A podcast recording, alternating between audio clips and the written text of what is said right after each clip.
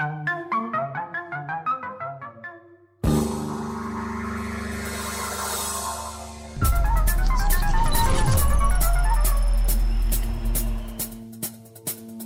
ora in onda Zoom, il drive time in mezzo ai fatti con Antonino Danna.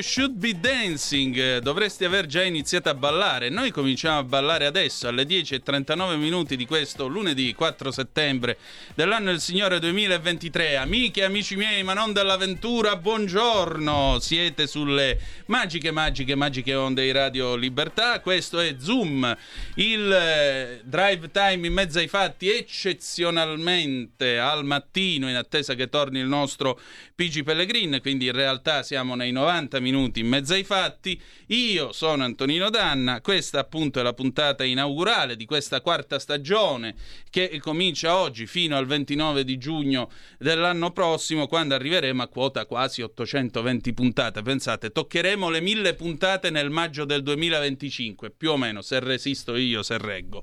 Ma detto ciò, io vi do il bentornati, il bentrovati. Cominciamo quindi questa nuova stagione. Avete ascoltato i Bee Gees, il disco start del 1976, You Should Be Dancing.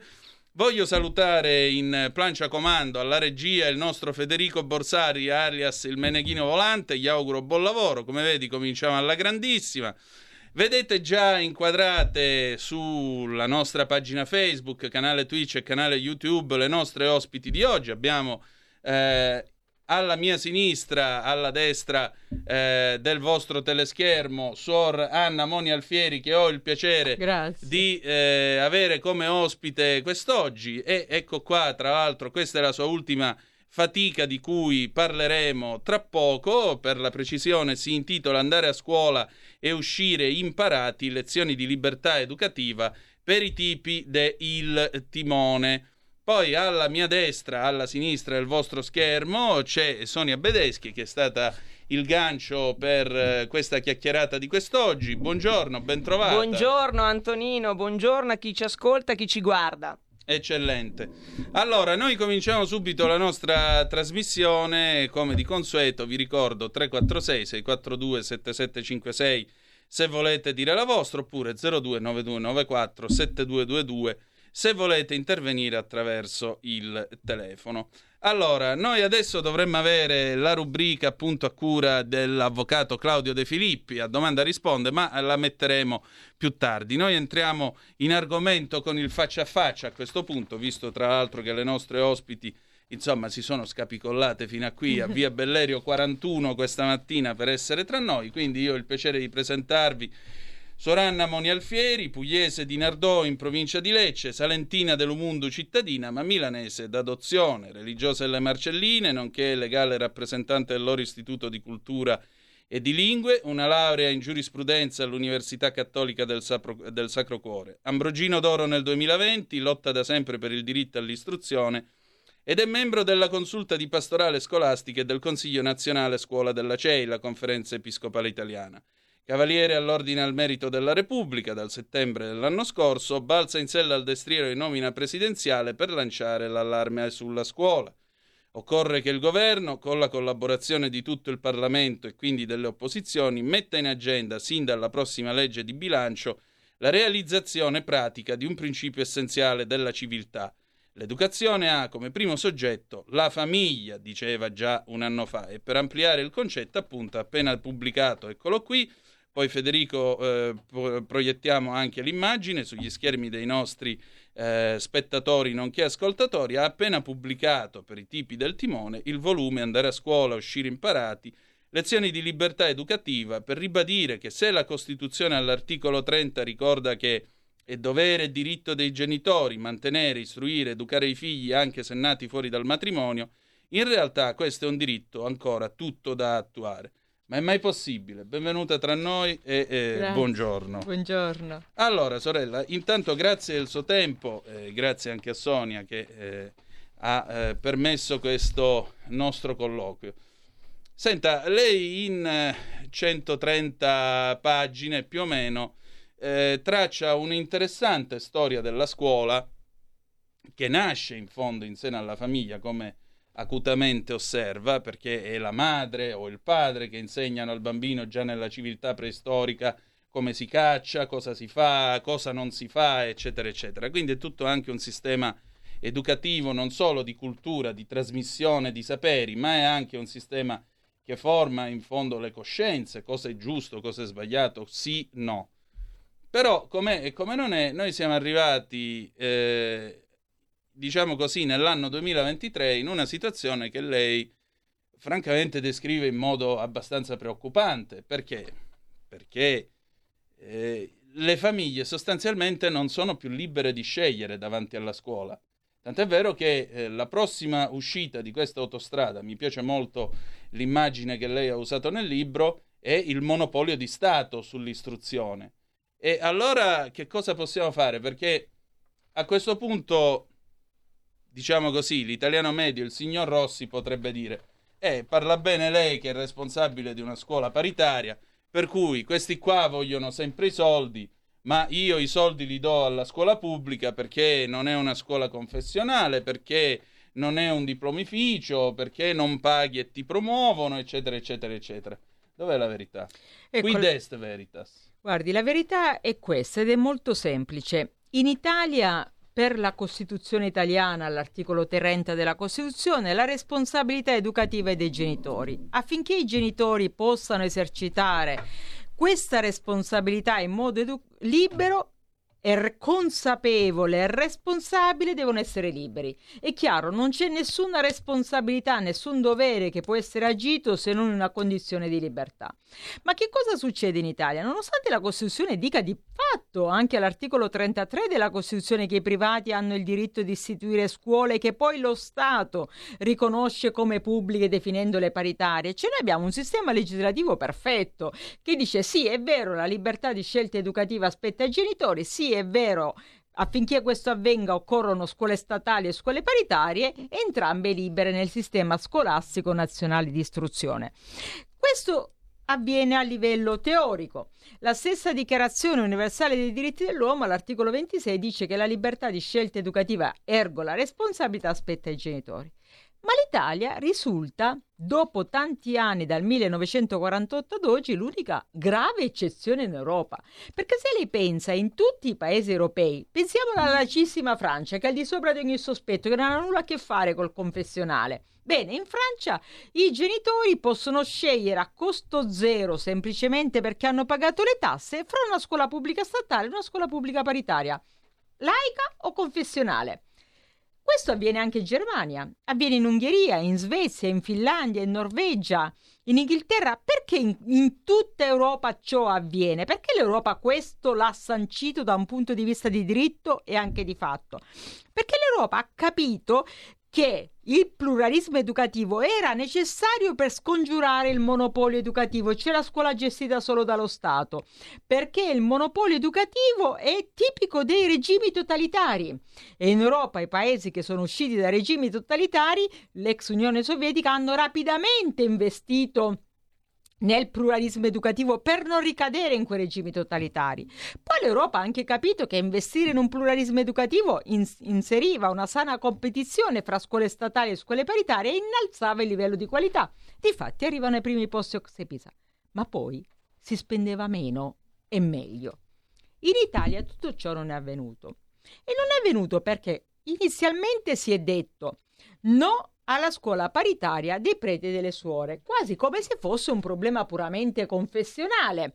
La scuola paritaria, premettiamo però che non è la scuola dei preti e delle suore, e non soltanto perché non abbiamo più preti e suore causa la crisi vocazionale, ma perché la scuola paritaria di per sé è una scuola laica, confessionale, ebraica e di ispirazione cristiana. Peraltro, la risoluzione europea del 1984 dice che è compito degli Stati membri garantire la libertà di scelta educativa e quella del 2012 garantire il pluralismo educativo. Ma in Italia ci si mh, trincera dietro questo falso problema che nasce dopo l'unità del Regno d'Italia, quando l'Italia voleva avvocare a sé l'istruzione per sanare dall'analfabetismo e unire il paese. Non riesce a fare né uno né l'altro. Poi, una volta smontato che non si tratta di una scuola confessionale, è stato detto che la scuola paritaria è la scuola dei ricchi per i ricchi. Allora, ostacolare la scuola paritaria in realtà non è fare la guerra ai ricchi. Perché i ricchi si possono permettere la scuola paritaria che ha le rette dai 3.000 ai 4.000 euro di mio interesse, ma anche le scuole da 20.000 euro. Chi non se le può permettere? I poveri. Detto ciò, una volta smontato che non è il problema della scuola confessionale, che non è un problema dei ricchi, dobbiamo arrivare al nocciolo. La scuola paritaria ruba soldi alla scuola statale. Quanto costa una... Questo è un grande classico che esatto. si dice sempre. Smontiamo anche questo. Quanto costa un allievo della scuola statale? Costa tasse dei cittadini dagli 8 ai 10 mila euro e lo dice il MEF, la Ragioneria di Stato e studi come Deloitte e De Civicum in ultimo tempo. Le famiglie quindi versano le tasse per 8-10 mila euro e i 7 milioni quindi di studenti che frequentano le 40.000 scuole paritarie tanto costano. Ma cosa succede agli 800.000 studenti delle scuole paritarie che vanno a frequentare le 12.096 scuole paritarie? Quanto destina lo Stato delle tasse dei cittadini? 550 euro. Quindi lo Stato trattiene 7.500 euro e dà solo un plafond di 550 euro. Quindi gli 800.000 studenti delle scuole paritarie fanno risparmiare allo Stato 7.500 annue, classificandosi come i primi finanziatori dello Stato italiano per 6 miliardi di euro. Ecco. Quindi è smontato anche questo aspetto. Peraltro è sempre il Ministero che ogni anno emana il cosiddetto costo medio studente che dice attenzione, un allievo non può costare meno di 7.000 euro. Le scuole paritarie chiedono delle rette che vanno dai 3.500 ai 5.000 euro, non mi stancherò mai di dirlo, per non tagliare in due la società, cioè per non escludere la fascia sociale media, la quale peraltro non riesce neanche più a pagare le rette, perché queste famiglie pagano le tasse e la retta. Le stesse scuole paritarie non riescono a coprire il costo di 7.000 euro con una retta di 3.500-5.000 euro, quindi si indebitano e chiudono, ragion per cui dal 2000 al 2023 abbiamo perso 800 scuole paritarie che sono state chiuse. E anche mezzo milione, mezzo milione di alunni dal Gli 2008 studenti persi. Allora, è evidente che tutto questo era, ha rappresentato un costo per lo Stato italiano. Ma facciamo un passo avanti. E se le 800.000 scuole paritarie chiudessero? Cosa su, eh, le 12.096.000 scuole paritarie, mi scuso, chiudessero, gli 800.000 studenti si riversassero nella scuola statale, la scuola statale non è in grado di accoglierli, lo ha dimostrato il Covid, tale per cui in Italia la scuola non è ripartita perché mancavano i mezzi di trasporto, le aule i docenti, al contrario di tutta Europa, dove la scuola non ha mai chiuso durante il Covid. In Italia ha chiuso perché c'è un sovrautilizzo delle statali e un sottoutilizzo delle paritarie. Bene, questi 800 100.000 alunni che si riversano nella scuola statale vol- corrispondono ad una spesa di 5,4 miliardi di euro che lo Stato italiano dovrebbe chiedere ai cittadini, più 6 miliardi per costruire le scuole. Allora uno dice, ma se in punta di diritto e in punta di economia tutto sarebbe a favore di un pluralismo educativo, perché non avviene? Io credo che in Italia non sia avvenuto per tanta ideologia, e anche tanta ignoranza, ma soprattutto perché tre poteri forti, quali i sindacati, la politica e la burocrazia, non hanno mai voluto mollare la scuola. La politica ha fatto della scuola la propria campagna elettorale, quindi il proprio bacino elettorale, promettendo posti di lavoro inesistenti. I sindacati hanno promesso anche loro posti di lavoro inesistenti, basti pensare che adesso parte l'anno scolastico con la solita cantilena, le cattedre vuote nel nord. Perché? Perché sono vuote le cattedre nel nord a fronte di 150.000 precari, perché degli 8 milioni di studenti, un milione e mezzo sono in Lombardia, 285.000 in Calabria. Noi negli anni abbiamo fatto credere ai docenti del sud che avrebbero potuto insegnare per la loro disciplina vicino a casa loro comunque sempre. Una falsità. Allora, a questi docenti del sud non è mai stata detta la verità. Se tu vuoi insegnare devi trasferirti a Milano a tempo indeterminato e cambiare vita. Questo la politica e i sindacati non sono stati capaci di farlo. E poi la burocrazia, perché un allievo che costa 10.000 euro quando il costo medio studente è di 7.000 euro è chiaro che ci guadagna la burocrazia sulla differenza. Ma io ho, avuto, ho maturato questa convinzione. Il, la libertà di scelta educativa e il pluralismo scolastico in Italia, oltre a questi tre poteri forti che oramai abbiamo smascherato dopo il Covid, si è fatta fatica a realizzarla negli anni passati, ora credo che con questo governo la musica sia cambiata in modo positivo, si è fatto fatica negli anni passati perché c'era una determinata volontà a non voler emancipare i poveri. Si attaccava alla scuola paritaria sinonimo di diplomificio, quando noi sappiamo tutti quanti che i diplomifici sono una minoranza, che le scuole paritarie serie vorrebbero eh, perseguire e chiuderli, solo che non si ha il coraggio di farlo perché ci si scomoda con la malavita, perché dietro i diplomifici c'è la malavita e non tutti sono così coraggiosi da scomodarla. Personalmente chiedo la chiusura di questi diplomifici anche se si tratta di scomodare la malavita, perché sono la feccia e perché gettano ombre oscure sulle scuole paritarie serie. Ma in aggiunta non si è voluto garantire questa libertà di scelta educativa dicendo che era la scuola dei ricchi per i ricchi, quando in realtà i ricchi hanno sempre potuto scegliere tutti, tutto, perché c'era una deliberata volontà a non emancipare i poveri, perché di questo sistema scolastico così iniquo che non è più un ascensore sociale, Chi ha pagato il prezzo più caro sono stati i poveri. Infatti, nelle aree del sud c'è un alto tasso di dispersione scolastica pari al 23% contro il 9% dell'Europa e più di un milione di NIT, studenti che non lavorano e non studiano. E questo come lo si dimostra? Lo si dimostra dal fatto che le regioni del nord come la Lombardia, il Veneto, il Piemonte e la Liguria che hanno investito nel pluralismo educativo contano il 37% di pluralismo, cioè di presenza di scuole paritarie, spendono meno e meglio e si arriva ai primi posti Ox Pisa. Nel sud le scuole paritarie sono presenti al 4%, si arriva agli ultimi posti Ox Pisa, si contano le vette della dispersione scolastica e dei NIT. Quindi c'è stata una deliberata volontà a non emancipare le classi povere, che erano un bacino elettorale comodo soprattutto per una politica dell'assistenzialismo sociale. Sonia. Quest'estate hai fatto diversi eventi, diversi incontri di politici, ne hai incontrati tanti, no? A proposito di musica che cambia, io so che eh, hai incontrato in diverse occasioni il ministro Valditara, sì. no? Ministro dell'istruzione. A proposito di musica che cambia, allora ti volevo fare proprio questa domanda in termini di fondi, in termini di cambiamento. Quali sono, diciamo, le prospettive? Questo governo e in particolare il ministro Vaglitara sono molto sensibili alla scuola tutta e hanno ben chiaro che garantire la scuola paritaria è garantire la qualità della scuola statale e salvare il paese da un monopolio educativo che sarebbe tipico dei regimi. Quindi già nella legge di bilancio precedente sono intervenuti stabilizzando con 70 milioni di euro il fondo della disabilità.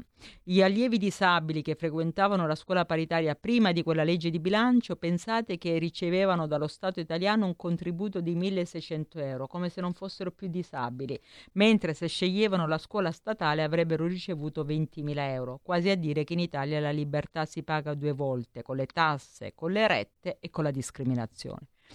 Con la legge di bilancio precedente siamo arrivati a un plafond di 7.000 euro che copre in parte il docente di sostegno. A queste 7.000 euro intervengono delle regioni virtuose come la Lombardia con 3.000 euro, quindi un plafond di 10.000 euro che paga metà del costo del docente di sostegno e pensate addirittura il Veneto con 15.000 euro. Anche sulla disabilità c'è una discriminazione regionale perché non si capisce come mai la Lombardia e il Veneto intervengono e le altre regioni no. Poi il ministro Valditara ha finalmente aperto i PON anche alle scuole paritarie. Questi fondi europei prima venivano preclusi alle scuole paritarie, non si capisce non, sì. non, se ne comprendeva la ragione. I fondi del PNNR, che si chiamano Next Generation Unione Europea, dove in tutta Europa si è consapevoli della scuola statale paritaria, quando arrivavano in Italia erano stati preclusi, sono stati aperti alle scuole paritarie. Sono stati dei passi tutti significativi. Ora io mi auguro che con questa legge di bilancio si possa stabilizzare quel miliardo di euro, perché per raggiungere la libertà di scelta educativa servono 2 miliardi e mezzo di euro. Il contrario, non stabilizzarla, vorrebbe dire le cifre che ho detto prima, alla prossima manovra 5 miliardi e mezzo più 6 miliardi. E, e, oltretutto danneggiando il pluralismo educativo. Quindi nella prossima, nella, nell'imminente legge di bilancio occorre stabilizzare questo miliardo di euro, cioè alle 600 milioni di euro che già vengono destinate per le scuole paritarie pari a 600 euro per allievo all'anno, 500 milioni di euro per poter essere un salvagente immediato per evitare la chiusura e nelle prossime manovre di bilancio fino al 2029 intervenire con la cifra rimanente. Io credo che questa operazione possa essere compiuta perché un governo assennato e di buonsenso non potrebbe mai permettere di impedire questo progresso chiedendo, presentandosi poi ai cittadini in un tempo di scarse risorse, chiedendo per un capriccio ideologico 5 miliardi e mezzo più 6 miliardi. Ecco, questo credo, mh, mm, sono fiduciosa in merito.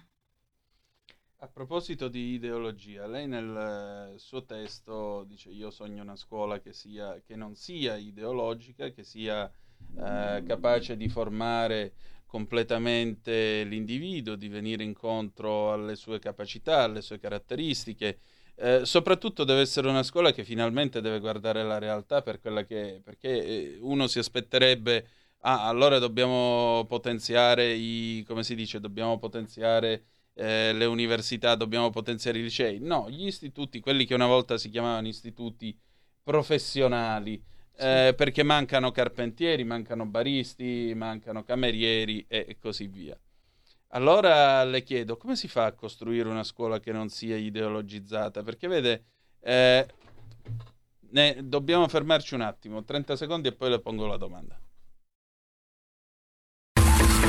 Ehi tu, non trovi più il segnale di Radio Libertà sulla tua radio DAB? Non disperarti, risintonizza. Sì, ma come? È facile, tasto menu, poi scegli il tasto corrispondente alla ricerca automatica dei canali, attendi qualche minuto e tutte le stazioni DAB della tua zona saranno disponibili.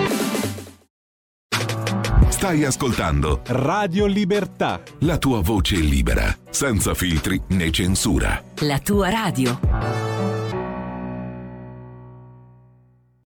Un nuovo modo per sostenere la tua radio. Visita radiolibertà.net. Ti basta un clic e potrai versare il tuo contributo volontario direttamente online. Potrai donare con ogni tipo di carta di credito, anche prepagata. Ti aspettiamo online su radiolibertà.net. Sostieni la tua radio con il tuo contributo volontario. Radio Libertà. La tua radio. Diamo voce alla nostra gente.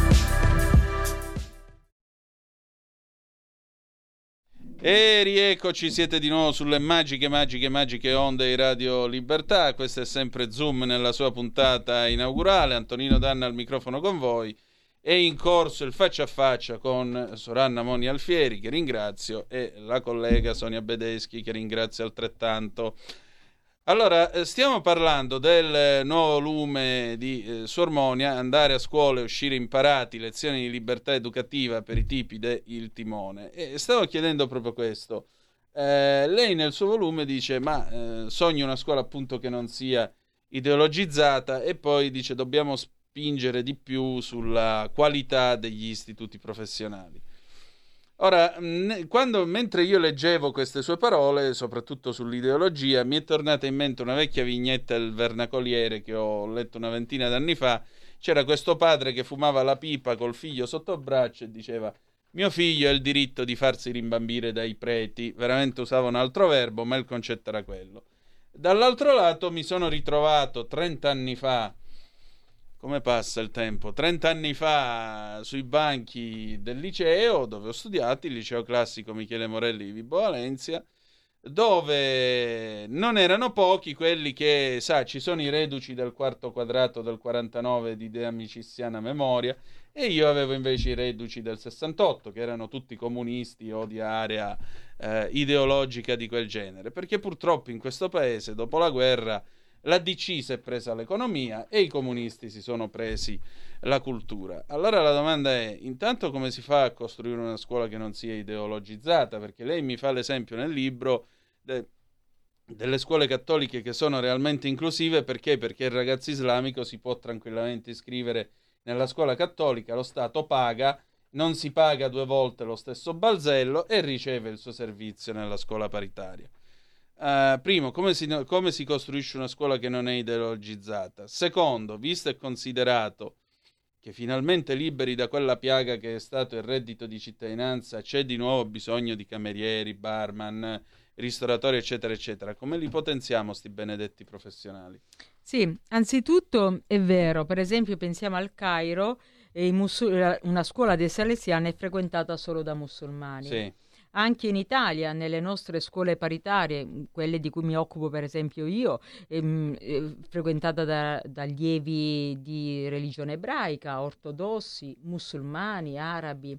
Ehm, perché effettivamente dire che la scuola paritaria è confessionale mh, mm, e non corrisponde alla verità, perché la scuola e deve essere libera da qualsiasi ideologia, sia essa statale che paritaria. E, mh, mm, lo Stato italiano è laico nella misura in cui non favorisce ma neanche ostacola la religione. Questo è l'essere libero da qualsiasi ideologia.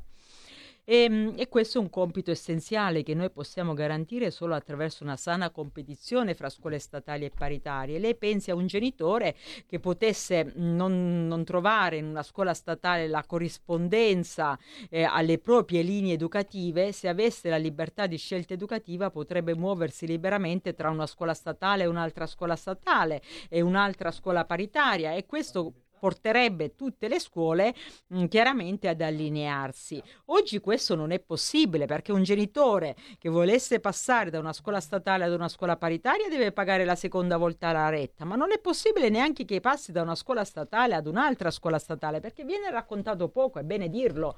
Per esempio nel sud io prova provata che i genitori scelgono per i propri figli, per esempio, la sezione eh, privilegiata, dove tutti i figli degli imprenditori, dei dentisti, dei commercialisti frequentano quella classe e non un'altra classe dove ci sono gli extracomunitari. E quest- quindi questo crea anche nella stessa scuola statale la sezione A eh, per i, i privilegiati e la sezione B dei negletti. Poi spesso mi viene detto, mh, mm, dal, eh, qui avevo promesso a questi docenti che avrei raccolto il loro grido d'allarme, eh, in molte scuole è difficile fare lezione perché per esempio in una classe eh, sono concentrati ragazzi di più culture ma anche di differenti lingue senza mediatore linguistico, tutte concentrate in una classe. Bene, se esistesse la libertà di scelta educativa a costo zero, questi alunni si redistribuirebbero distribuirebbero anche nelle scuole paritarie e questo permetterebbe quindi delle scuole maggiormente funzionanti. Vede quanti limiti ci sono nel non garantire la libertà di scelta educativa e questo permetterebbe una scuola libera di qualità meno ideologizzata.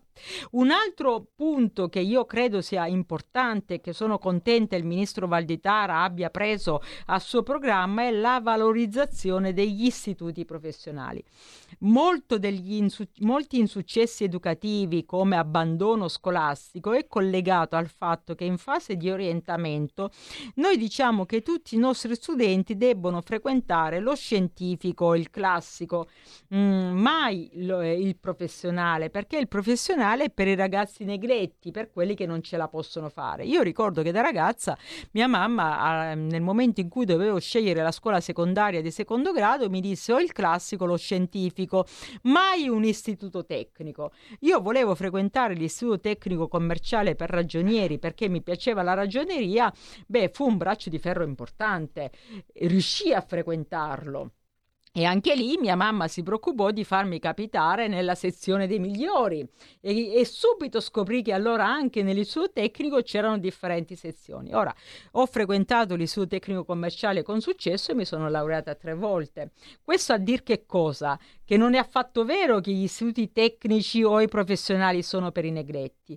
Purtroppo però in molte aree, soprattutto del centro-sud, vede, mentre a Milano gli istituti professionali funzionano grazie anche alla dote di 5.500 euro stanziate, quindi funzionano anche i paritari, nel sud purtroppo gli istituti professionali sono decadenti, sono proprio considerati davvero per chi non avrebbe nella vita un'alternativa.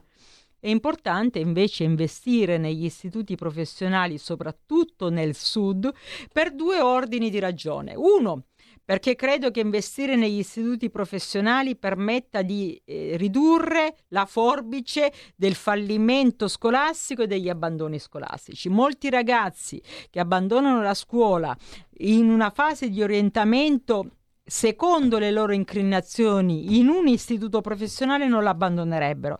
E secondo perché il paese ha bisogno di nuove professionalità specializzate dagli operai ai carpentieri ai metalmeccanici ai fabbri ai camerieri mm, ai cuochi che sicuramente l'istituto professionale può fornire come mh, formazione e aprire al mondo del lavoro. Anche qui mh, spiace sempre dirlo e eh, registrare che c'è un'Italia a due velocità, anche sugli studi professionali il nord vola e i ragazzi si specializzano e trovano lavoro e nel sud dove proprio ci sarebbe un tremendo bisogno non funzionano. Io mi auguro che nell'intendimento del ministro fra la riforma degli istituti professionali e la scuola del sud si possa rilanciare il sud e portarlo a correre alla stessa velocità del nord. Ecco, mentre vi ricordo il telefono 0292947222 e eh, il WhatsApp 346 642 7756, tra l'altro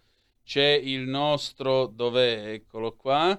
Il nostro Giuliano da Torino, un grande saluto a Sormonia, scrive, quindi Grazie. c'è eh, un certo gruppo di supporters, ma eh, Sonia tu ma io ho una curiosità sul titolo, su Armonia, che ha colpito in realtà sia me che Antonino. Sì. No? Antonino in un WhatsApp il titolo è geniale. Come nasce il titolo? Andare a scuola e uscire imparati. È farina del tuo sacco? Hai preso No, spunti? in realtà il titolo l'ho pensato insieme al direttore del timone, Bertocchi. Ehm, ehm, è un titolo che ha d'impatto perché quando mh, diedi la- l'annuncio di questo libro molti mi corressero ma come si fa a dire a uscire imparati? Come fa una che scrive un libro a scrivere il titolo così sgrammaticato? Cioè, non si era pensato alla licenza poetica. abbiamo una telefonata, la prendiamo. Pronto chi è là? Sì, ciao Antonino, sono Massimiliano. Ehi, grande, ben trovato, Ascolta, dimmi. innanzitutto complimenti alla, alla- alla- alla sorella perché è lei che dovrebbe sedere in Parlamento, non tanta gentaglia. Però vorrei chiederle una cosa, siccome che ci sono tutte queste discrepanze al sud e visto che l'80% dei politici in Italia vengono dal sud, beh, insomma questa gente qua qualcosa dovrebbe pensare, dovrebbe agire, no? E questo io spero che gli abitanti del sud ci mettano una pezza a queste discrepanze. Saluti e complimenti alla suora. Grazie. è tutto su. Sì, guardi, io, frequen- io sono pugliese, ho frequentato le mie scuole a Nardò, delle buone scuole statali, ho avuto modo di frequentare università private a Milano, quindi conosco il panorama. Mi sono accorta che rispetto, io ho 48 anni, rispetto a quando ho frequentato io le scuole nel mio paese, fino alla scuola secondaria di secondo grado il livello era molto alto.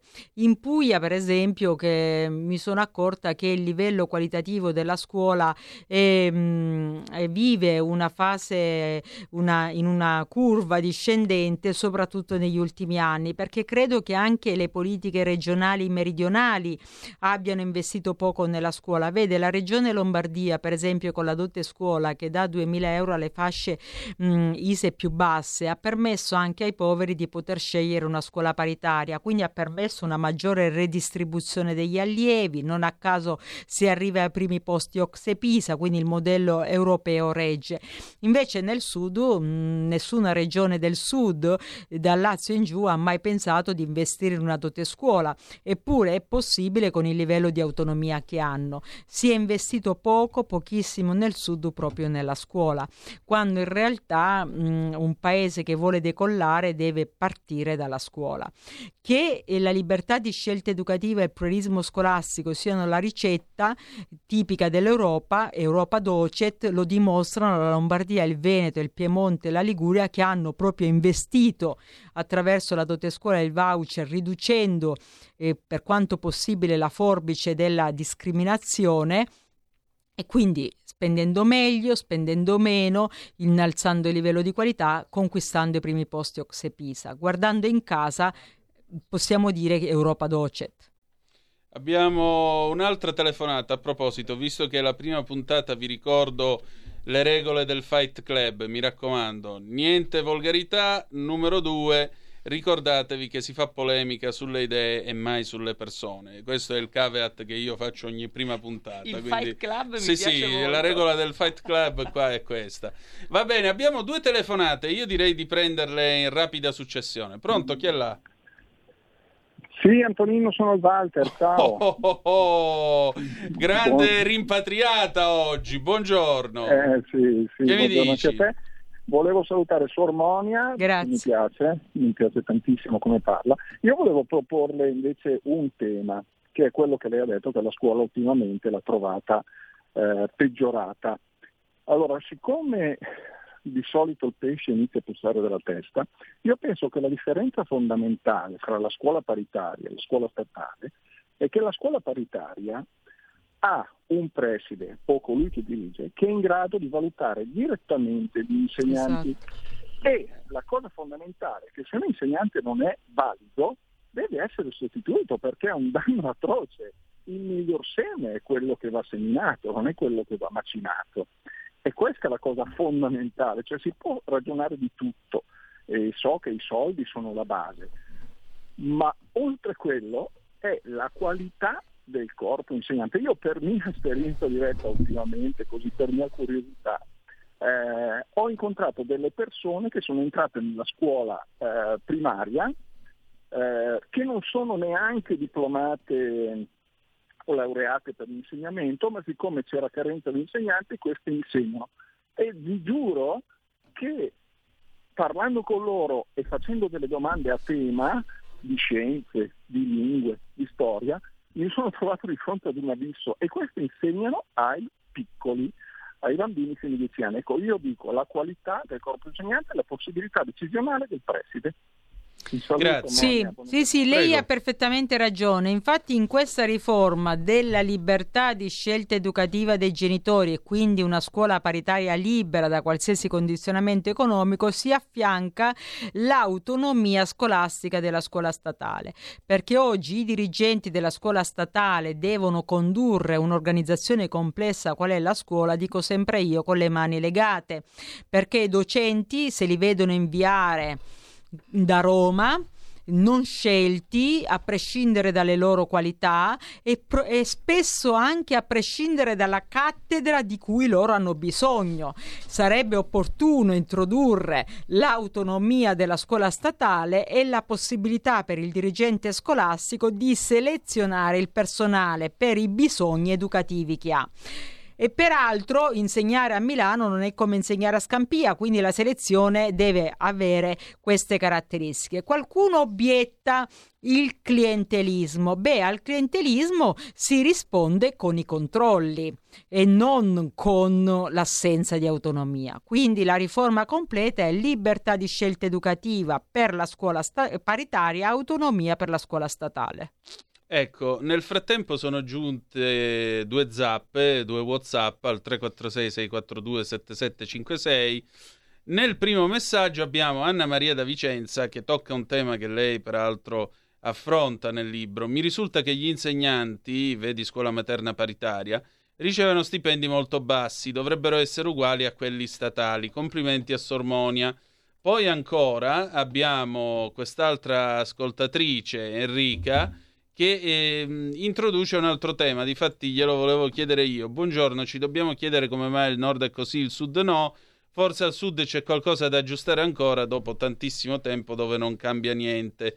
Precisamente io le volevo chiedere una cosa, eh, perché è una domanda che peraltro è stata posta da un nostro ascoltatore qualche tempo fa.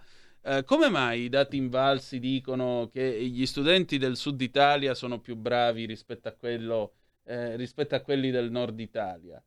Cioè c'è questa tendenza a dare le promozioni, a dare dei voti più alti, mentre qui si è eh, di manica stretta.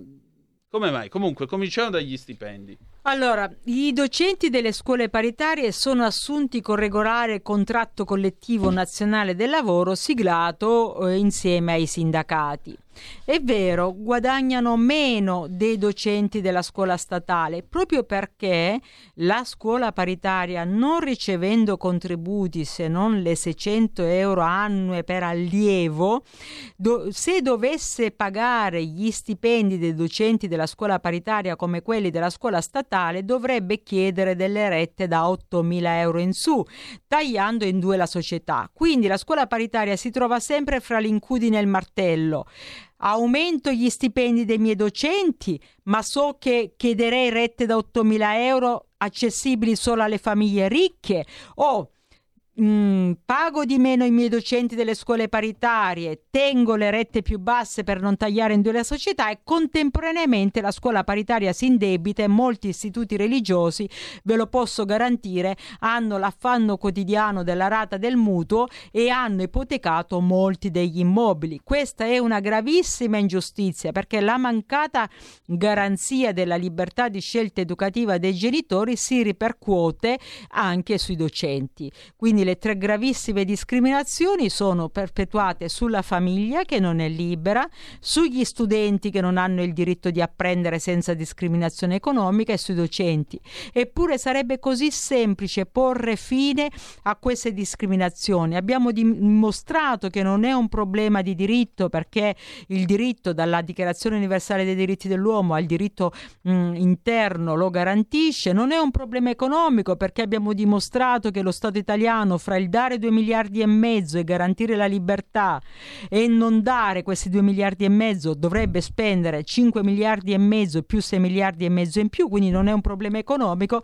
Io, noi ci dobbiamo augurare che questo fronte di ideologia e di non conoscenza venga sanato. Io stessa alcuni mesi fa ho scritto una lettera alla segretaria del PD eh, Schlein invitandola e pregandola proprio di prendere in considerazione questa domanda perché i poveri non possono scegliere. La risposta non può essere che si devono accontentare della scuola statale, perché per quanto la scuola statale possa essere perfetta, non è una scelta, è una condizione obbligata. Io non posso accettare, non posso arrendermi alla circostanza che in Italia solo i ricchi possano scegliere.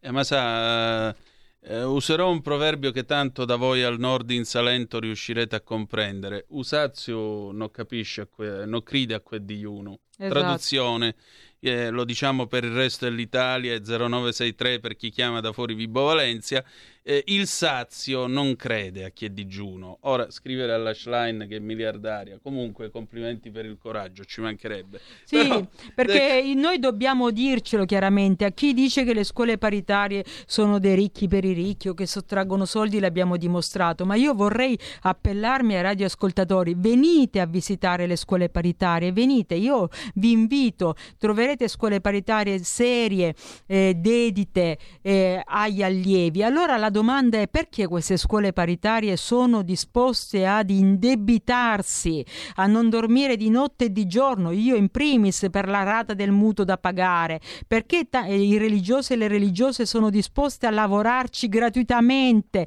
senza neanche poter avere domani una pensione perché non sono state messe a libro paga, io sono una di quelle, perché i laici scelgono di insegnare in una scuola paritaria rinunciando anche a dei ruoli nello Stato guadagnando di meno, perché crediamo fortemente che il pluralismo educativo sia un bene. Temiamo terribilmente regimi, perché i regimi totalitari sappiamo i danni che producono.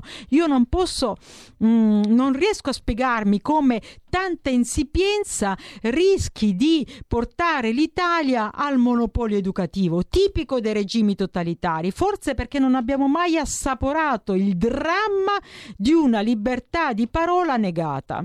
Ecco, ah, e con questo credo che eh, Sormoni abbia risposto ad Antonio che ci scrive al 346-642 7756. Cari, se la scuola è privata è giusto che se la paghino i privati. Esempio, io al lavoro posso andare a piedi, in bici, in auto, in taxi. Se però vado in taxi perché è più comodo, poi non posso pretendere che il comune mi rimborsi la spesa. Eh, ma qua la spesa è stata no, già no, fatta. Però vorrei specificare a, mm, ad Antonio, si chiama. Sì. Grazie Antonio, ma noi non, le scuole paritarie non chiedono soldi per sé, questo è sempre stato detto. E noi, eh, infatti l'articolo 33 che dice le scuole paritarie sì ma senza oneri per lo Stato, vorrei precisare che le scuole paritarie non sono un onere per lo Stato, sono un onore perché gli danno 6 miliardi di euro all'anno, è tutt'altra. Noi chiediamo che le famiglie che hanno pagato le tasse possano quelle tasse indirizzarle in una scuola statale e in una scuola paritaria. È tutt'altro quello che chiediamo. Non si chiedono soldi dello Stato per le scuole paritarie. Le scuole paritarie, ricordiamo, danno allo Stato 6 miliardi di euro, ma chiediamo che le famiglie che hanno versato le tasse siano correttamente messe nelle condizioni di scegliere fra una scuola statale e una scuola paritaria, come avviene in tutta Europa. E gli italiani non sono più stupidi degli altri paesi europei e non è tollerabile che in Italia non esista la libertà di scelta educativa e il pluralismo scolastico, come esiste nella sanità.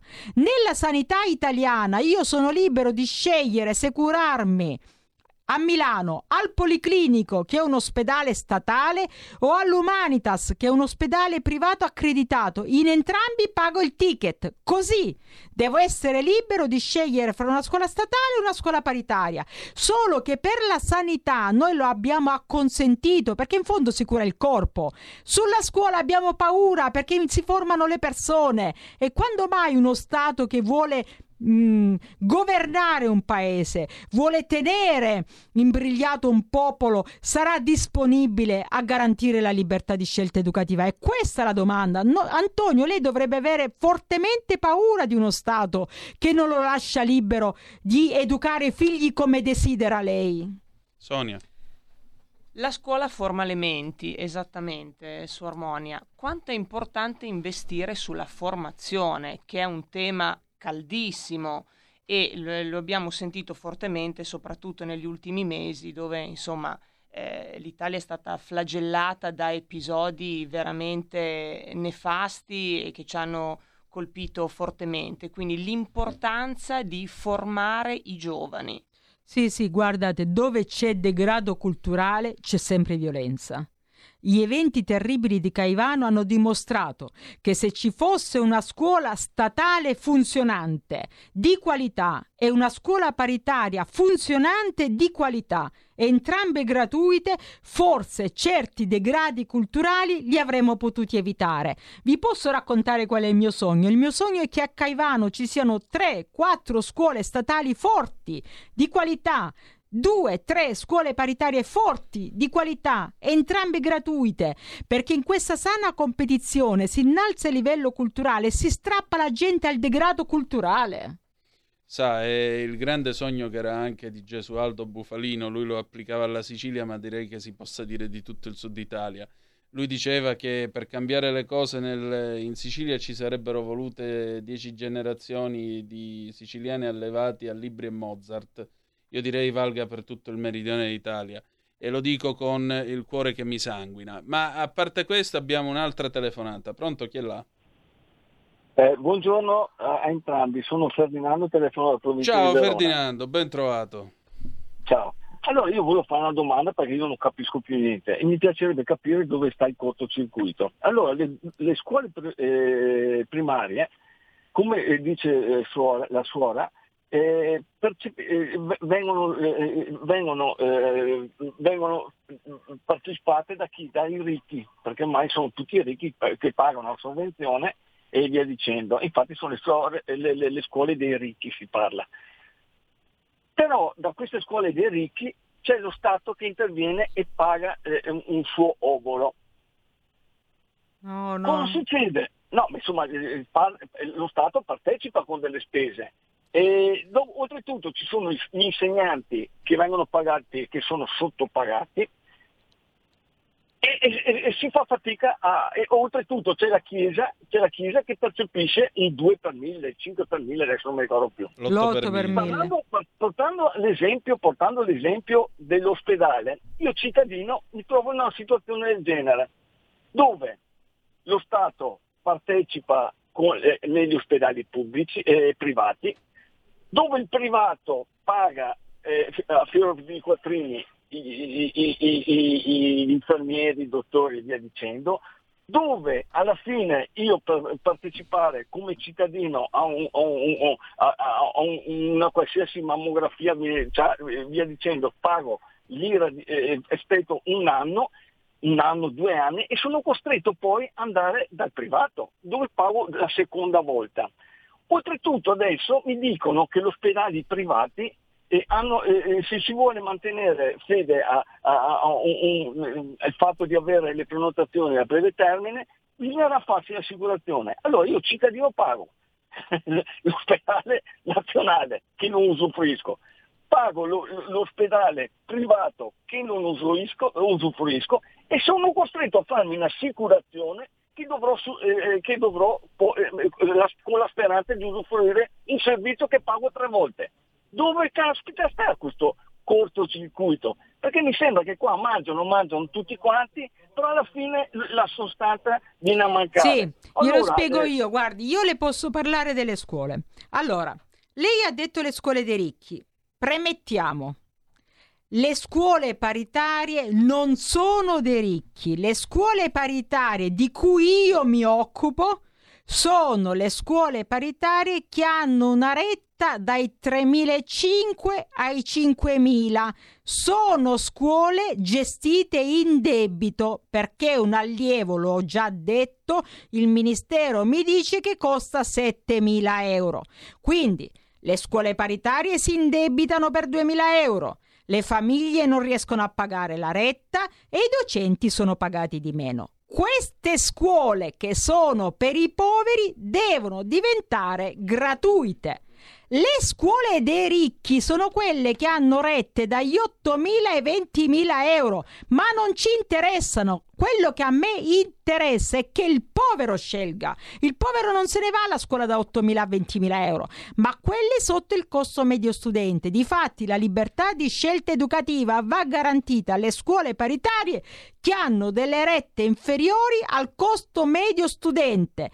Quelle dei ricchi sono scuole dei ricchi che non ci interessano, che sono fuori da questo circuito. 30 secondi di pausa, torniamo subito. Ehi tu, non trovi più il segnale di Radio Libertà sulla tua radio DAB? Non disperarti, risintonizza. Sì, ma come? È facile, tasto menu, poi scegli il tasto corrispondente alla ricerca automatica dei canali, attendi qualche minuto e tutte le stazioni DAB della tua zona saranno disponibili. Stai ascoltando Radio Libertà. la tua voce libera, senza filtri né censura. La tua radio.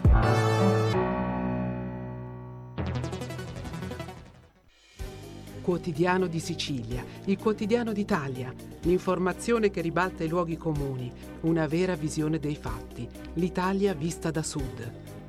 Ogni siciliano che vive in Italia e nel mondo è una risorsa, è protagonista della crescita della nostra nazione. Dai forza alla crescita della nostra isola, abbonandoti al QDS digitale più archivio a soli 99 euro annui. Quotidiano di Sicilia, il quotidiano d'Italia, una scelta di valore.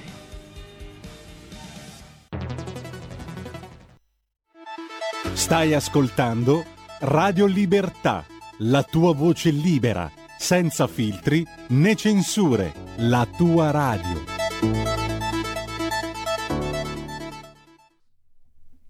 Rieccoci, puntata inaugurale di Zoom, qui sulle magiche, magiche, magiche onde di Radio Libertà. Antonino Danna, Suor Moni Alfieri, Sonia Bedeschi al microfono con voi, ma due telefonate che prendiamo in rapida successione. Pronto chi è là? Pronto? Sì. Eh, buongiorno, parlo da Torino. Benvenuta. Eh, io- Buongiorno e benvenuti e poi Sormonia è fantastica. Grazie. Eh, volevo dire, eh, mia figlia eh, l'abbiamo mandata in una scuola paritaria a Torino, non so se conosce il FA di Bruno. Eh, comunque eh, questa, mh, eh, questa scuola andava molto bene, ha iniziato eh, alla seconda, element- mh, seconda asilo ed è andata fino al liceo scientifico, ha fatto tutto lì. Eh, e già quando nel 76-78 si parlava già di, ehm, di chiedere al governo che venisse, eh, eh, si potesse scaricare la, la spesa della scuola Esatto. eh, sulle tasse. Invece non siamo mai, a meno eh, per tutto il periodo fino al liceo, non c'è mai stata questa, eh, questa, mh, questa cosa, insomma, non, eh, non hanno mai approvato la... Comunque io posso dire questo, che eh, le suore eh, erano fantastiche, eh, gli insegnanti eh, poi nelle medie, e, mh, eh, a parte anche le elementari, eh, non c'erano proprio tutte suore, eh, e poi le medie e liceo, anche lì c'erano eh, eh, suore, suore eh, cioè c'era un misto no, diciamo, eh, di laici e, e poi c'erano le sorelle. Eh, però posso dire una cosa che ultimamente sarà da una decina d'anni purtroppo questa scuola ha dovuto chiudere piano piano prima lo scientifico, poi le medie e adesso forse ancora una scuola, eh, una classe eh, di, mh, eh, delle elementari e non so neanche più se ha l'asilo. Cioè eh, per via di, di tutte queste, mh, queste leggi eh, un po' balzane eh, non sono più riusciti a tirar fuori lo stipendio per gli insegnanti e, e poi man mano, siccome dicevano eh, la scuola eh, religiosa, la scuola religiosa non va bene perché eh, poi le inculcano chissà quali cose, invece no, non è vero, eh, però eh, purtroppo questi, eh, questi genitori hanno preferito poi mandare i loro ragazzi eh, altrove, per cui è una scuola che praticamente è chiusa adesso e c'è solo più il pensionato, ecco quello speriamo che duri, ma finché ci sono persone anziane è sperabile che eh, almeno quello duri. Comunque io posso, posso, dire che è stata un'esperienza bellissima e, e, e niente, dalla, dalla seconda asilo fino al liceo è sempre andata lì e ha avuto sempre del, dei buoni insegnanti. La ringrazio molto e speriamo che eh, la scuola paritaria, eh, specialmente religiosa, eh, possa continuare eh, il suo cammino. Grazie Suor Monia, molto in gamba e grazie eh, Antonino. Grazie. grazie. Se... Un attimo, un attimo, seconda telefonata e poi ci avviamo alla conclusione. Prego, pronto, chi è là? Sì, pronto, buongiorno, sono Fabrizio di Sapio Chiese. Oh, sì, ben trovato. E buon ritorno al lavoro. Grazie, grazie tante. Sì. Allora intanto i complimenti alla suora, perché grazie. dal tono della voce e dalle argomentazioni si capisce la passione, si capisce che non ci sono secondi fini e, ed è questo che dovrebbe motivare anche i nostri politici. Quello che penso io è che noi abbiamo in Italia una cultura politica specialmente quella di sinistra, che è nata con il controllo delle persone, con il controllo delle menti e con lo Stato che deve controllare tutto. E praticamente per fare questo hanno sempre voluto mettere i loro uomini, i loro docenti e tutte le persone degli apparati nella scuola e mantenerla pubblica possibilmente al 100%. Hanno sempre lottato per avere questo controllo attraverso i sindacati soprattutto perché i docenti si iscrivessero al partito, perché si iscrivessero al sindacato e fare in modo di insegnare nelle scuole non solo la cultura, non solo il mestiere, non solo l'apprendimento tecnico culturale che serve per far sì che una persona entri nel mondo del lavoro e si realizzi dove può e come può, ma soprattutto controllarli mentalmente, e questo lo sapete benissimo. E noi abbiamo questa, questo partito che purtroppo non si evolve in senso liberale, che piuttosto indebita lo Stato in tutti i modi, fa buchi profondi, fa voragini di debito, ma non riesce a capire che se tu controlli bene il privato, lo fai galoppare, gli permetti di insegnare bene e di portare le persone a un certo livello di istruzione, lo Stato ne ha vantaggi. Invece loro preferiscono, anche come vedete negli ospedali pubblici, mantenere questo controllo assurdo che non porta a niente, che non migliora niente, che ci fa diventare una nazione arretrata, nonostante in Italia io penso che sia una fucina di cervelli, perché gli italiani lo sappiamo cosa riescono a fare quando un'ottima istruzione e ottime possibilità, però finché i nostri partiti che adesso sono il centro-destra, che dovrebbero avere una formazione liberale, ma di libertà, libertà di scelta, libertà di fare, dovrebbero spingere, avere il coraggio politico di cambiare queste leggi, perché le argomentazioni della suora sono semplicemente buonsenso, sta parlando di risparmi, di bilancio che i politici dovrebbero prendere subito in considerazione e dire cavolo ma se io ho questi che mi danno 6 miliardi, io devo fare in modo che queste scuole si moltiplichino, non farle cessare. Invece loro per questa voracità, per questo controllo culturale fanno, dei, come le dicevo, dei buchi di bilancio incredibili e abbassano il livello culturale del paese. Pertanto spetta a chi ha il potere adesso di fare i passi giusti. Vi saluto. Grazie. Allora, rispondiamo che sì, così sì. giungiamo a tirare concordo, le somme del... Concordo. Io eh, lancio quest'ultimo appello. Sono fiduciosa che il governo, appoggiato dalle opposizioni, in questa legge di bilancio porti quei 600 milioni di euro a un miliardo per scongiurare di dover stanziare nelle prossime manovre di bilancio 5 miliardi e mezzo più 6 miliardi a regime per la chiusura delle scuole paritarie.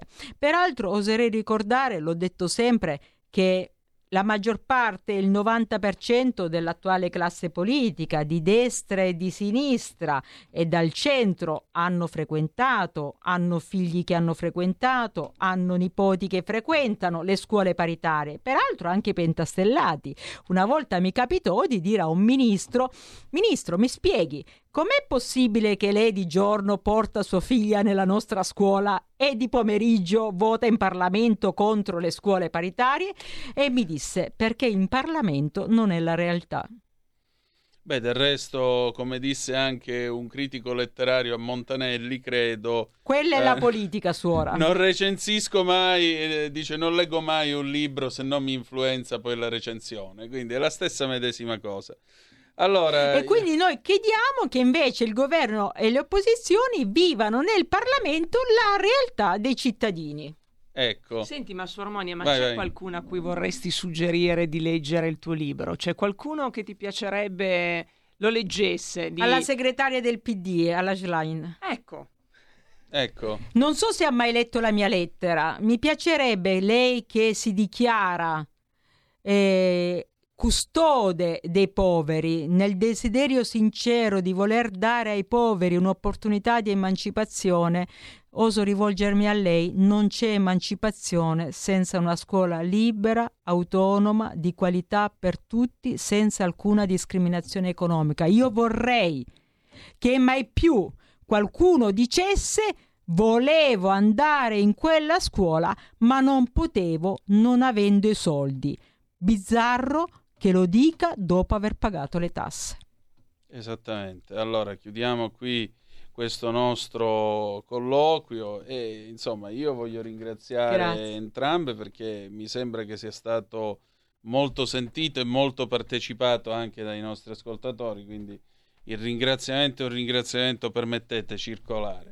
Funziona Detto... anche in radio su Armonia, vedi? Sì, Antonino? il ritmo ce l'ha, ce l'ha, ce l'ha, ce l'ha, anche la cazzimma giusta esatto. per, per, dire la sua. Ne avevamo bisogno. Ma detto ciò, insomma, possiamo chiudere almeno con un poco di speranza. Insomma, sì, però... sì, no, ma io guardi, sono... Ce la dice una cosa di speranza. Ora, il, la prossima settimana i ragazzi tornano a scuola, eh, comincerà di nuovo la ridda delle interrogazioni eh, chi sta sotto, chi deve andare, ognuno pregherà, anche se non è credente, pregherà di non essere chiamato alla cattedra, ci saranno i compiti in classe, cioè si farà scuola.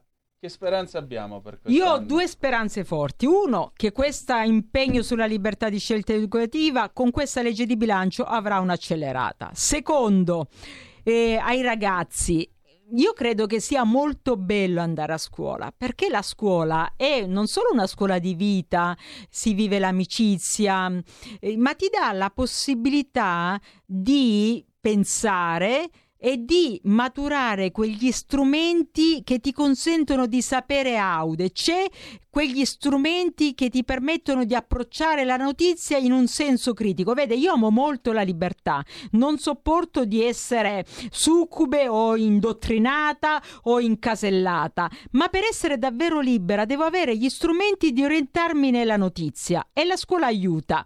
Infatti, a 48 anni ho deciso di iscrivermi a scienze politiche proprio perché mi sono detta devo ricominciare a studiare perché altrimenti il cervello si annichilisce. Così si fa. Grazie a eh, Sormoni Alfieri, grazie a Sonia Bedeschi. Grazie a te Antonino. E adesso noi stacchiamo un attimo in modo un po' più leggero, diretto da Berto Pisano, Alvaro Vitali canta Pierino contro tutti nel 1982. Federico, quando vuoi, e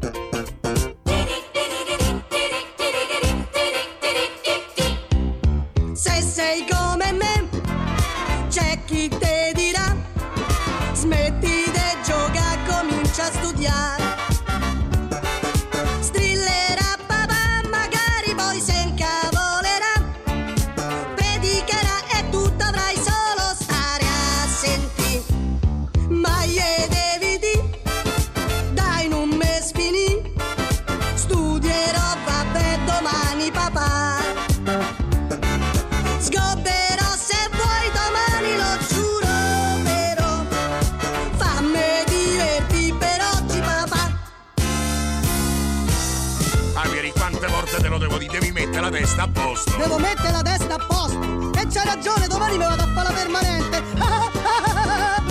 Ma che avrò fatto per averci un fio come te? E che ne so, forse ha sbagliato l'alimentazione. A un sinula pianti ti do una pizza, sta. Per fischio senza? Ma fa come te pare. E certo. Se sei come me, non te preoccupare.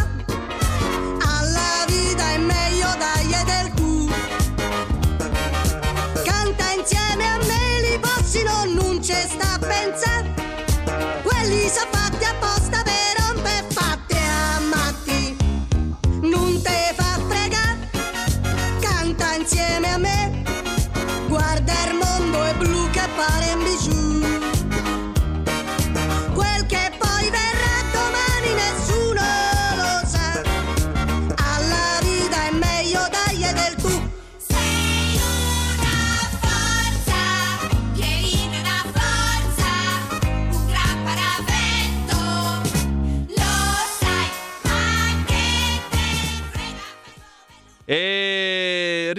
però non te fa frega col fischio o senza? Io sempre col fischio. E allora questo era Alvaro Vitali, Pierino contro tutti nel 1982, ma adesso c'è il grande ritorno di egli, l'avvocato, ebbene sì, Claudio De Filippi con il suo splendido a domanda risponde, si riparte e poi dopo ci salutiamo come da tradizione in ogni prima puntata di Zoom con eh, Kit Emerson, Honky Tonk Train Blues del 1976, sigla del mitico Odeon. Noi ci ritroviamo domani alle 10.35 trattabili sulle nostre magiche, magiche, magiche onde. Che dire di più? Grazie per essere stati con noi e ricordate che the best is yet to come, il meglio deve ancora venire. Vi hanno parlato Soranna Monialfieri, Sonia Bedeschi e Antonino Danna. Buongiorno. Radioascoltatori, buongiorno. Avvocato Claudio De Filippi, Foro di Milano.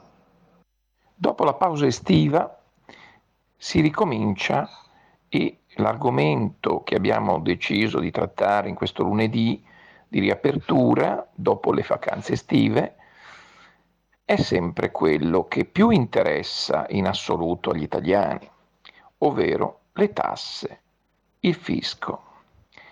Una notizia uscita sul giornale di domenica scorsa, ieri, riportata dal giornalista Felice Manti, è che, ripresa dalla Nazione di Firenze, che un pensionato nulla tenente di 86 anni si vede eh, arrivare una cartella del 1998, quindi sostanzialmente 25 anni fa. Ehm, allora, questa notizia di per sé è una non notizia, nel senso che ci sono tantissime cartelle che il fischio richiede per importi elevati anche risalenti nel tempo, anche prima del 2000. Ma quello che è la cartina tornasole di questa situazione, cioè che spesso e volentieri il fisco intima l'intimazione di pagamento di 5 giorni per qualunque cifra, anche un milione, due milioni di euro, al contribuente in 5 giorni. Ecco, questa sicuramente l'intimazione di pagamento per come è stata applicata finora, prevista dalla legge per carità, ma assolutamente priva di qualsiasi logica, perché un contribuente in 5 giorni non può certo, nel caso del contribuente senese, tirare fuori 25, 26, 28 mila euro in 5 giorni, lui che ha una pensione miserrima e quindi non riesce assolutamente a pagare. diciamo che la storia del pensionato senese è, dicevamo, la cartina tornasole di tutta una situazione che riguarda i contribuenti. Molto spesso si vedono recapitare delle cifre molto superiori rispetto ai 26, 27, 28 mila euro che dicevamo e pertanto questa norma è assolutamente da cambiare. Il fisco deve chiedere sacrifici ai contribuenti che possono permettersi di farlo. Cinque giorni è come chiedere la luna e non guardare neanche il dito, cioè praticamente non ottenere nulla, anche perché il pensionato in parola non ha nulla, quindi non pagherà e il fisco non prenderà nulla. Quindi detta in questo modo la situazione è sempre in riferimento all'articolo del giornale, molto attento con il condirettore Felice Manti sul tema tasse. E praticamente anche un altro articolo di sabato dello stesso giornale richiamava la, mm, il pericolo che la rottamazione quater andasse a finire male. Eh, in effetti il governo ha stabilito benissimo il principio della rottamazione, ma non bene le rate, cioè le rate sono troppo elevate, sono troppo pesanti, non tengono in considerazione minimamente dei redditi di ciascun contribuente, quindi danneggiano lo stesso erario, che chiede delle cifre abnormi, eh, allora quando dovrebbe chiedere delle cifre più diluite nel tempo. In effetti il problema principale è proprio quello di pagare al 31 ottobre il 10% del totale, diminuito ovviamente dello sconto, il 10% il 30 novembre. A distanza di un mese i contribuenti si trovano a dover pagare il 20% del totale, diventa abbastanza difficile diciamo. Previsioni in senso di rottamazione su quello che sia il, la possibile diciamo, mh, risultato del, dal 31 di ottobre nessuno ne può fare ma ci sono alcuni che parlano di un 15-18% dei contribuenti, che molti hanno fatto la rottamazione sapendo di non poterla pagare, addirittura molti hanno fatto una rottamazione sola invece di averne fatte 10, 20, 30 per consentire di pagare più agevolmente.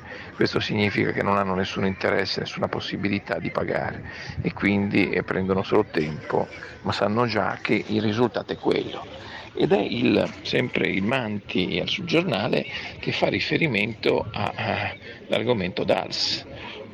Il DALS è un modulo poco noto al pubblico e poco noto agli stessi professionisti del settore che consente di lavorare insieme con la legge 3 2012 sul sovraindebitamento.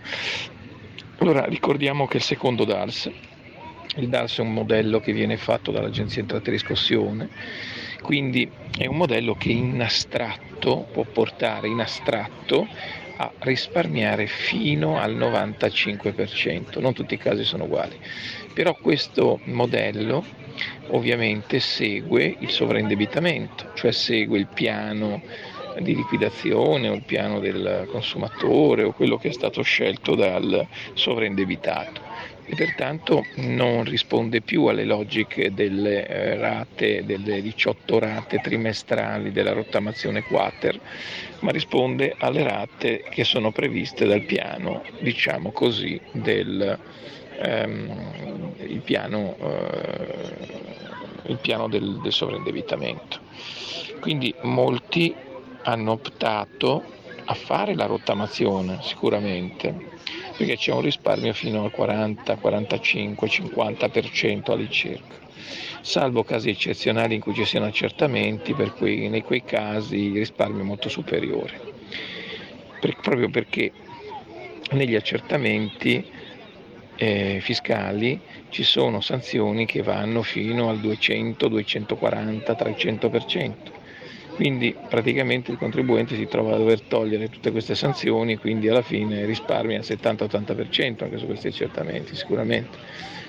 Però parliamoci chiaro, e questo poi, è, sarà, poi lo tratteremo a, a, tra poco quando parliamo delle sanzioni.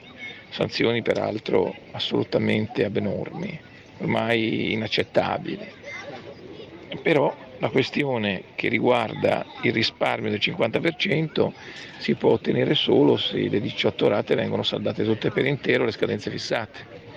Se il contribuente risparmia, se il contribuente eh, paga un centesimo in ritardo non risparmia nulla, quindi ritorna alla vecchia pretesa. Allora a questo punto molti cosa hanno fatto? Hanno hanno proceduto a aderire alla rottamazione quater, ma nello stesso momento si sono rivolti al sovraindebitamento, hanno fatto la nomina di un organismo di composizione della crisi e hanno depositato spesso e volentieri anche un DALS, che è il modello connesso col sovraindebitamento. Attenzione che questo non è mai stato affrontato nelle nostre discussioni sulle tasse, sono state tante tutto l'anno, e c'è un altro modulo molto interessante, è il modulo SL1. Questo modulo SL1, sempre che proviene dall'Agenzia Entrate e Riscossione, è sempre sconosciuto tanto e più del DALS, proprio perché con questo modulo il contribuente può chiedere la sospensione dell'esecuzione, può chiedere che vengano accertate la prescrizione, i condoni e quant'altro, a risparmiare rispetto a quanto il fisco chiede. Ecco, abbiamo assistito, questo è stato riferito anche al giornalista Manti ed è stato riferito nell'articolo, che molti contribuenti ricevono delle intimazioni di pagamento, come il pensionato che, di cui parlavamo all'inizio, che sono oggetto di cartelle prescritte, condonate. Ecco, questa situazione ovviamente può essere posto rimedio con il, l'SL1. L'SL1 è un modulo che permette di contestare l'operato del fisco anche una volta che ci sia un'intimazione di pagamento, quindi si consiglia di farlo, utilizzarlo sempre, ma si consiglia ai contribuenti di impugnare sempre le intimazioni di pagamento, perché le intimazioni di pagamento se non vengono impugnate il fisco dice che non sono state impugnate, quindi sono ovviamente eh, pacifiche, nel senso che non c'è contestazione sulle somme richieste.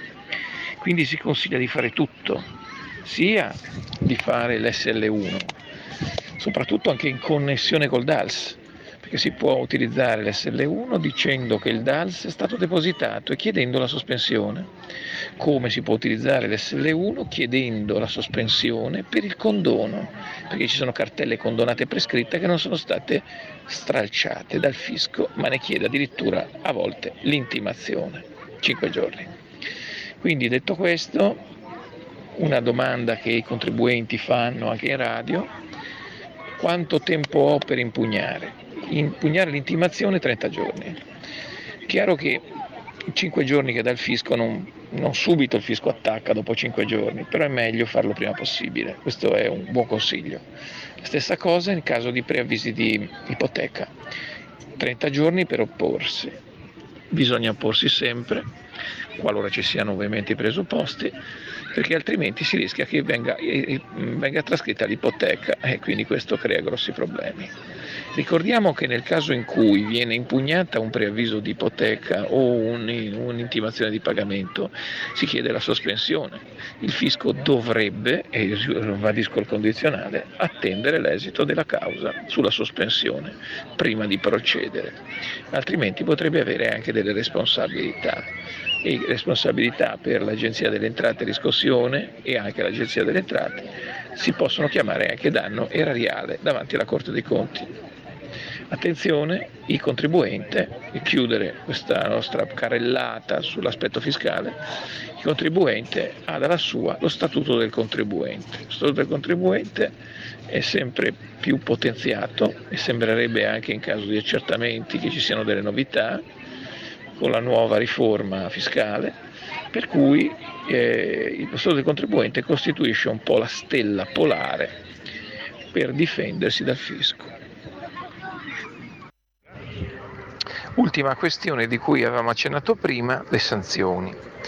Le sanzioni abbiamo detto sono molto pesanti, addirittura la Corte Costituzionale le ha, le ha denominate draconiane, a dimostrazione del fatto che sono esagerate, pertanto mh, c'è una giurisprudenza, va sottolineato, della Corte di Giustizia del Lussemburgo che prevede che le sanzioni siano da rivedere, perché ci sono state delle pronunce, più di una, in cui sono state oggetto per esempio di esame della Corte di Giustizia del Lussemburgo le eh, sanzioni che impone l'Inps ai coloro, alle società anche straniere, europee ovviamente, che operano in Italia, che hanno pochi giorni per pagare cifre colossali con sanzioni molto importanti di circa il 200% se non vado errato.